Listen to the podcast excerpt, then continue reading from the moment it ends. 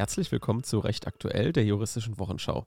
Wir sind Sebastian Bauer und Ann-Kathrin Hofmann. Wir sind beide wissenschaftliche Mitarbeiter an der Universität für Verwaltungswissenschaften in Speyer und gemeinsam führen wir euch immer freitags um 12 durch die Woche und besprechen die wichtigsten juristischen Entscheidungen, Veröffentlichungen und aktuellen Gesetzesvorhaben.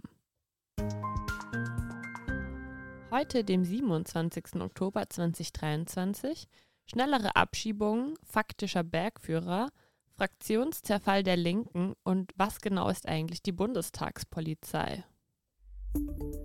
Kurznachrichten. Kabinett beschließt Gesetzesentwurf für schnellere Abschiebungen.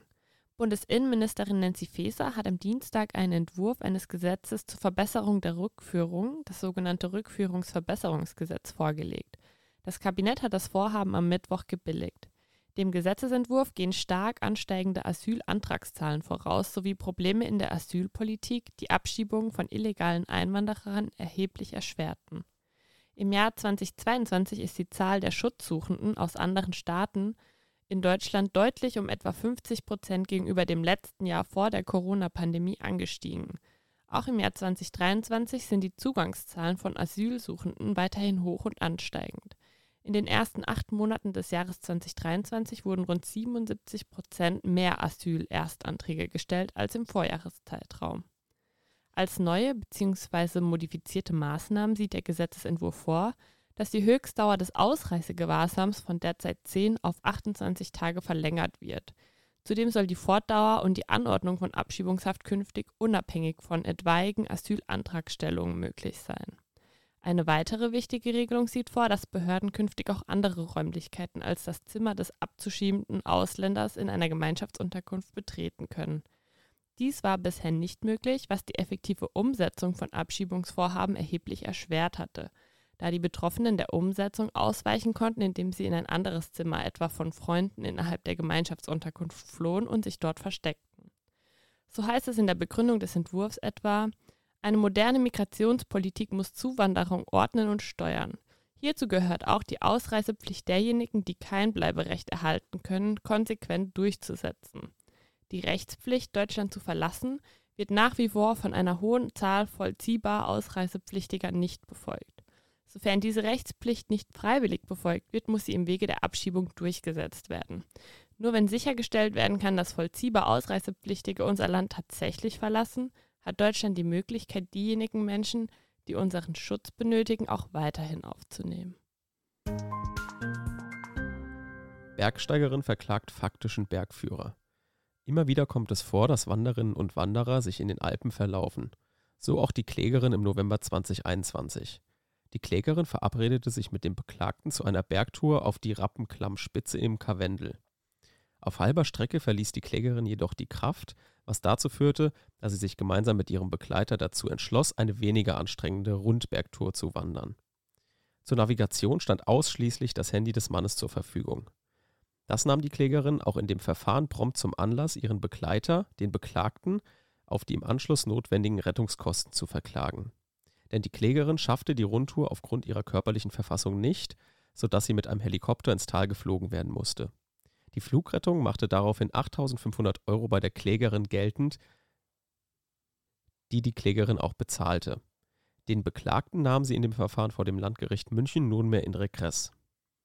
Ihrer Ansicht nach habe der Beklagte als faktischer Bergführer dafür Sorge tragen müssen, dass sie den Weg nach unten finde, ohne zu unterkühlen. Dieser Ansicht folgten die Richter nicht. Es bestehe gerade kein Gefälligkeitsvertrag. Die Tourplanung seitens des Beklagten war eine übliche Gefälligkeit des täglichen Lebens. Es habe sich lediglich um den Ausflug von 2 befreundeten Personen gehandelt. Aktuelle Debatten. Austritt Linke, zu was führt das nach der Geschäftsordnung des Deutschen Bundestages? Seit Montag ist es offiziell. Sahra Wagenknecht bereitet mit einigen weiteren Bundestagsabgeordneten der Linken die Gründung einer neuen Partei vor. Am Montag hat sie verkündet, dass der Verein Bündnis Sahra Wagenknecht, kurz BSW, dies nun vorbereitet.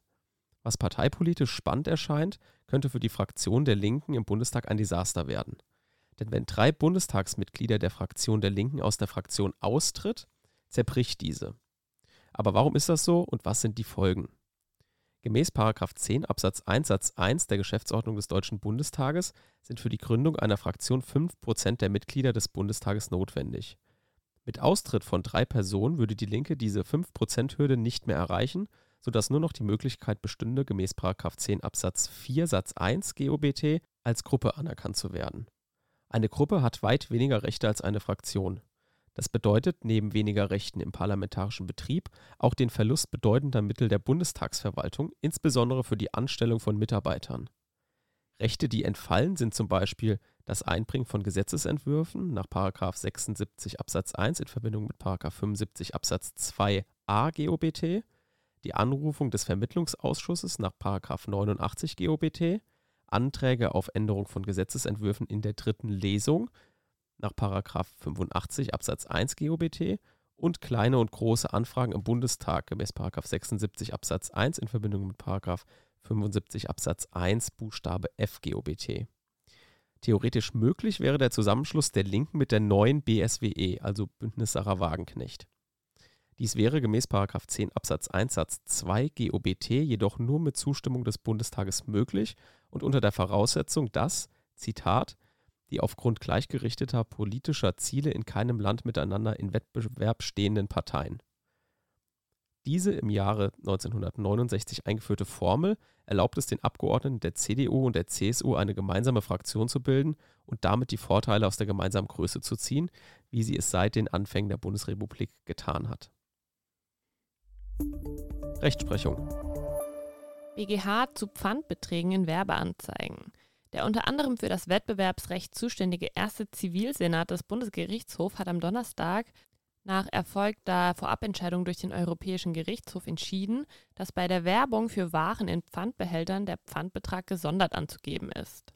Wer als Anbieter von Waren gegenüber Verbrauchern unter Angabe von Preisen wirbt, hat zwar nach der Preisangabenverordnung den Gesamtpreis anzugeben. Der Gesamtpreis schließt aber nicht den Pfandbetrag ein, der beim Kauf von Waren in Pfandbehältern zu entrichten ist. Die Preisangabenverordnung setzt die Preisangabenrichtlinie ins deutsche Recht um und ist daher richtlinienkonform auszulegen. Der dem Begriff des Gesamtpreises entsprechende Begriff des Verkaufspreises in Artikel 2a der Preisangabenrichtlinie enthält nach der Vorabentscheidung des Gerichtshofs der Europäischen Union nicht den Pfandbetrag. Dieser ist daher neben dem Verkaufspreis bzw. dem Gesamtpreis anzugeben. Die entsprechende Regelung in § 7 Satz 1 der Preisangabenverordnung stellt dies in Übereinstimmung mit dem Unionsrecht ausdrücklich klar. Die gesonderte Angabe von Verkaufspreis und Pfandbetrag ermöglicht es Verbraucherinnen und Verbrauchern, die Preise von Waren besser zu beurteilen und leichter miteinander zu vergleichen. Erfolgreiche Verfassungsbeschwerde bei überlanger Dauer eines Haftprüfungsverfahrens. Hin und wieder, jedoch eher selten, hat eine Verfassungsbeschwerde vor dem Bundesverfassungsgericht Erfolg. Dieser seltene Fall ist nun eingetreten, denn die 3. Kammer des 2. Senats des Bundesverfassungsgerichts hat der Verfassungsbeschwerde eines Untersuchungsgefangenen stattgegeben und festgestellt, dass dieser aufgrund der überlangen Dauer des Haftprüfungsverfahrens in seinem Grundrecht auf effektiven Rechtsschutz verletzt ist. Der Beschwerdeführer ist diverser Wirtschaftsstraftaten verdächtig und befindet sich seit dem 30. Juni 2022 ununterbrochen in Untersuchungshaft. Erst am 26. Juni 2023 hat das Oberlandesgericht Frankfurt am Main die Fortdauer der Untersuchungshaft angeordnet, obwohl die Akten zur Haftprüfung bereits am 28. Dezember 2022 und damit vor Ablauf der sogenannten 6-Monatsfrist an das Gericht gelangt sind. Der Beschwerdeführer wendet sich mit seiner Verfassungsbeschwerde zuletzt gegen die Nichtentscheidung des Oberlandesgerichts bis zum 26. Juni 2023 und rügt die Verletzung seines Freiheitsgrundrechts aus Artikel 2 Absatz 2 in Verbindung mit Artikel 104 Grundgesetz und seines Grundrechts auf effektiven Rechtsschutz aus Artikel 19 Absatz 4 des Grundgesetzes. Vorliegend hat das Oberlandesgericht dadurch, dass es über Monate hinweg im Haftprüfungsverfahren der Paragraphen 121 Absatz 122 der StPO nicht entschieden hat, tiefgreifend in das Recht des Beschwerdeführers auf Gewährung effektiven Rechtsschutzes eingegriffen, weil es um Rechtsschutz im Zusammenhang mit der Überprüfung eines Freiheitsentzugs geht, der seinerseits einen tiefgreifenden Grundrechtseingriff darstellt. Die überlange Dauer des Haftprüfungsverfahrens verletzt den Beschwerdeführer in seinem Grundrecht auf effektiven Rechtsschutz. Das Oberlandesgericht hat dem Beschwerdeführer faktisch Nicht nur die gesetzlich vorgesehene Sechsmonatsprüfung bezüglich des weiteren Vorliegens der Voraussetzungen der Untersuchungshaft genommen, sondern auch die gesetzlich vorgeschriebene Nachprüfung nach 9 Monaten. Die vom Oberlandesgericht angeführten Gründe für die Verzögerung hat der Beschwerdeführer nicht zu vertreten. Das gilt für den Verweis der Richterin auf ihren bevorstehenden Urlaub und die Corona-Erkrankung in ihrer Familie ebenso wie für den Hinweis auf vorrangig zu bearbeitende eigene Haftsachen.